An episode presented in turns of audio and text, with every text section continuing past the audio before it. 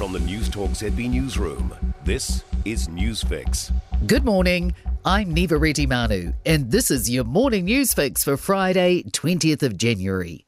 In this update, the Prime Minister wants to be remembered as a leader who always tried to be kind. Jacinda Ardern announced her shock resignation yesterday at the Labour retreat in Napier.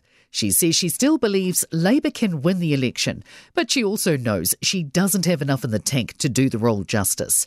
In yesterday's speech, Ardern said she hoped to show leaders can be empathetic but also decisive. Politicians, and the ones that I work with at least, are constantly thinking about how they can best serve. They're not all there for power, they're not all there uh, to be in the front seat. Ardern will finish her term as Prime Minister no later than February 7th, with a vote for the new party leader set for Sunday. She'll also stay in her electorate seat until April, meaning there'll be no requirement for a Mount Albert by election ahead of the general election. The National Council of Women says she has been a woman in leadership in her own feminine way. National President Suzanne Manning says she's brought her whole self to the role. She says she hasn't tried to fit into any masculine models of how a leader should be. And she showed she can be effective, strong, and womanly all at the same time. A political scientist says the announcement of the election date leaves plenty of time for twists and turns. It will be held on October 14. Auckland University's Lara Greaves says nine months is a long time in politics. There's still a lot of time for there to be scandals, still a lot of time for resignations, and still a lot of time for infighting, leaking, and all of that nasty stuff.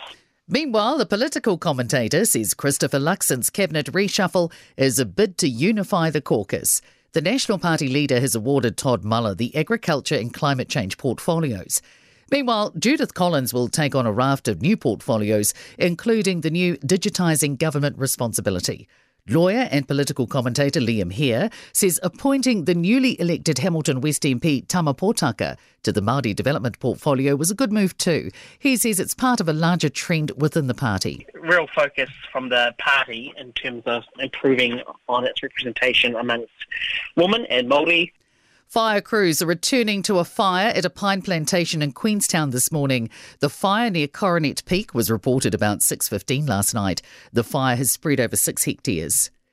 Actor Alec Baldwin has been charged with involuntary manslaughter over the fatal shooting of cinematographer Halyna Hutchins on the film set for Rust. The film's armourer will also be charged. Baldwin has always maintained he was not aware the gun he fired on set contained a live round.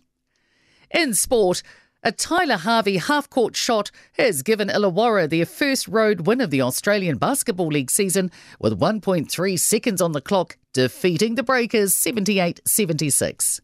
Day four action at the Australian Tennis Open is finished after 4am in Melbourne, with Andy Murray beating Thanasi Kokkinakis in a five set second round thriller. Northern District's wicketkeeper Bernadine Bezuidenhout has been recalled to the White Ferns for next month's T20 Cricket World Cup in South Africa. I'm Niva Retimanu. That's your latest news fix. We'll be back with the next update at midday from the Newstalk ZB newsroom. For more news, listen to Newstalk ZB live on iHeartRadio.